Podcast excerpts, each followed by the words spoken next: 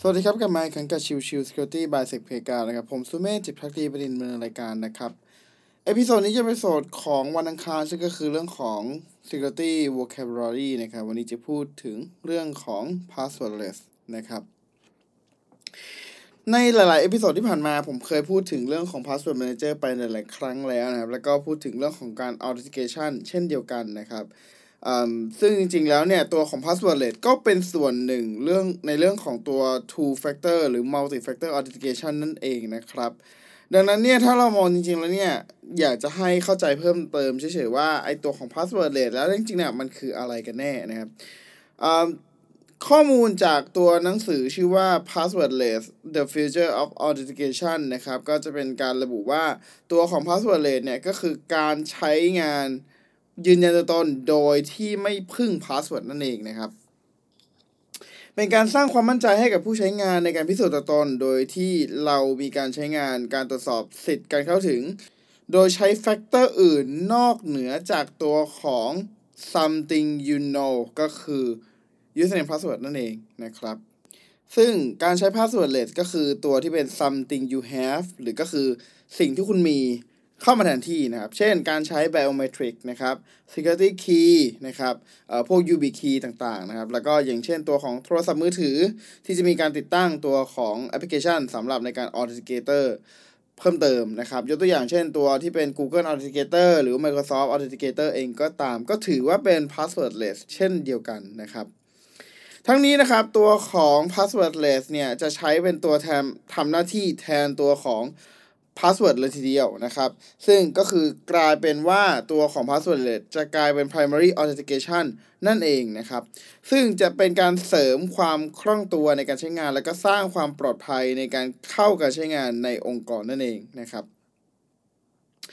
ในส่วนของ passwordless เนี่ยจะทำให้เกิด 3 สิ่งหลักๆนะครับ ก็คือเรื่องของ better user experience ก็คือ เมื่อไม่มีความจำเป็นต้องใช้ password แล้วเนี่ย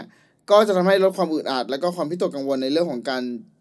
จำ password ในการใช้งานทำให้ตัวของ user นั้นมีประสบการณ์มี productivity ที่มากขึ้นนะครับ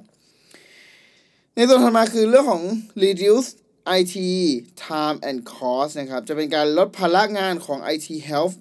desk นะครับในการแก้ไขปัญหาที่เกี่ยวข้องกับ password นั่นเอง ซึ่งในส่วนนี้เนี่ยก็จะทำให้ตัวของการดำเนินงานในส่วนของการ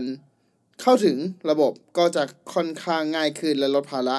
ของฝั่ง IT ในหลายส่วนด้วยนั่นเองนะครับ ในส่วนสุดท้ายคือเรื่องของ stronger security posture ก็คือช่วยลดโอกาสที่จะเกิดการโจมตีในลักษณะของ password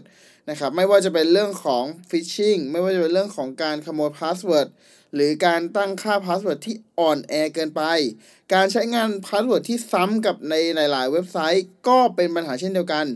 แล้วก็รวมถึง การถูกโจมตีลักษณะของ brute forcing attack ก็เป็นไปได้เช่นเดียวกัน ซึ่งในส่วนของ passwordless ก็จะมาช่วยในเรื่องของการลดปัญหาสิ่งเหล่านี้ที่จะเกิดขึ้นได้นะครับ แต่เช่นเดียวกันการที่มีตัวช่วยลดในเรื่องของส่วนต่างๆ ก็มีส่วนข้อเสียที่จะเกิดขึ้นกับตัวของ passwordless เช่นเดียวกันนะครับ นั่นคือเรื่องของสิ่งที่ เรามีมันหายไป ไม่ว่าจะเป็นเรื่องของลายนิ้วมือ ถ้าสมมติเราเกิดโดนไฟไหม้หรืออะไรก็แต่แล้วทำให้ตัวของลายนิ้วมือเราเปลี่ยนแปลงไป ก็จะเกิดปัญหาในการเข้าถึงระบบได้เช่นเดียวกัน หรือ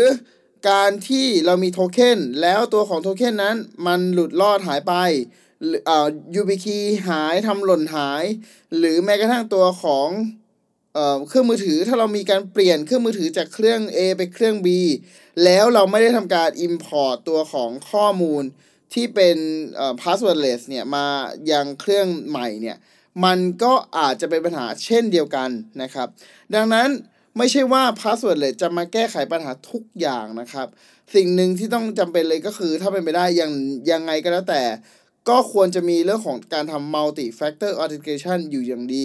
2 คือต้องมีการแบ็กอัพอยู่เสมอในเรื่องของเผื่อในกรณีที่ว่าถ้าสมมติว่า passwordless นั้นมีปัญหาใดๆก็แล้วแต่ จะยังมีช่องทาง backup ให้เราที่จะกู้ตัวของ password นั้น หรือ passwordless นั้นนำกลับมาใช้งานได้อีกทีนึงนั่นเองนะครับโอเค episode นี้ประมาณนี้นะครับ ขอบคุณทุกๆท่านที่เข้ามาติดตามแล้วพบกันใหม่สำหรับวันนี้ลากันไปก่อน สวัสดีครับ